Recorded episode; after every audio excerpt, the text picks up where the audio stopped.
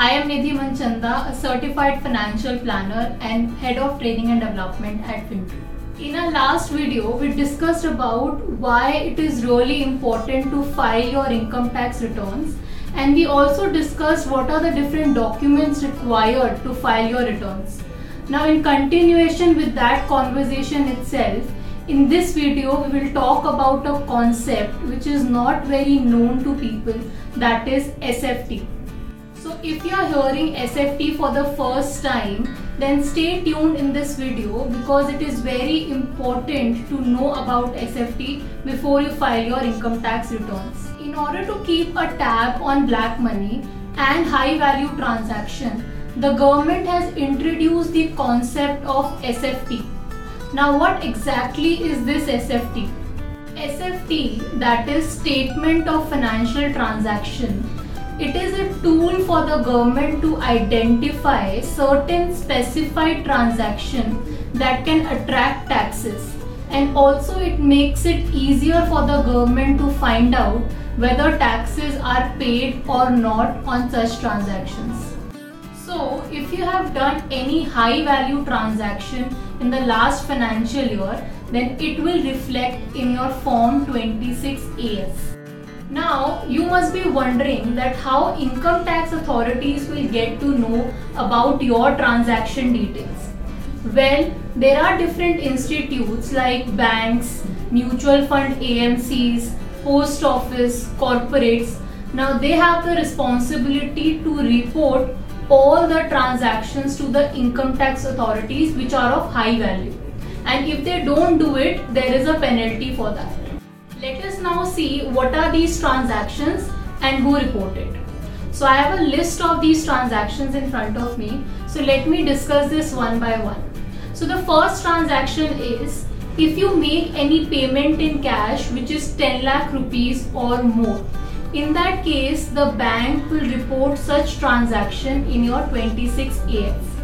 Second transaction here we have is if your current account holder and the cash deposit or withdrawals, this entire amount or I can say the aggregate amount in the entire financial year crosses 50 lakhs, then definitely it will be reported under your 26 AS as your specified financial transaction.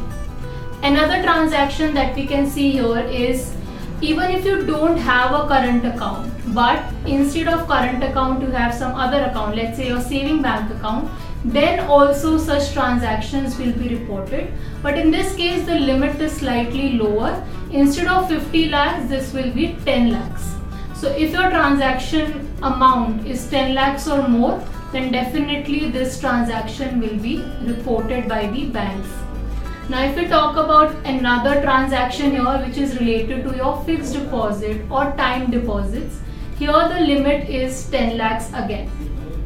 Another transaction that we talk about is credit card payment. So let's say you are paying your credit card dues.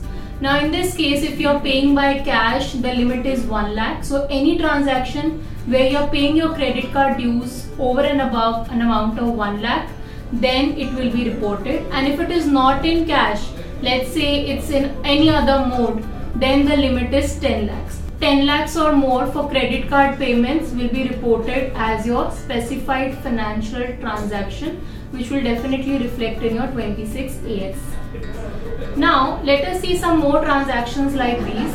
So another transaction that we can talk about here is let's say you are making an investment in bonds, debentures or shares and this investment is exceeding 10 lakh rupees then also it will be reflected in your SFT statements. Another transaction is buyback of shares. Again the limit is 10 lakh rupees. So if you buy back shares from any person and the limit and the amount limit is 10 lakhs or more, it will also be treated as one of the SFT transaction. Another important thing that I would like to reflect here is about investment in mutual funds. Now, many investors invest their money in mutual funds, but you should definitely know that if you are investing your money in mutual funds and your transaction value is more than 10 lakhs, then it will be reported to the income tax authorities by way of SFT statements and it will reflect in your 26 AS again. Another transaction that can be part of this is purchase or sale of foreign currency. Again, the limit is 10 lakh rupees.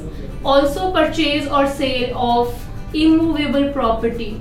And here, in this case, the limit is 10 lakhs or 30 lakhs as per the case. And the last transaction here that I can talk about is cash receipts for sale by any person of goods or services of any nature the limit here is 2 lakh rupees or more.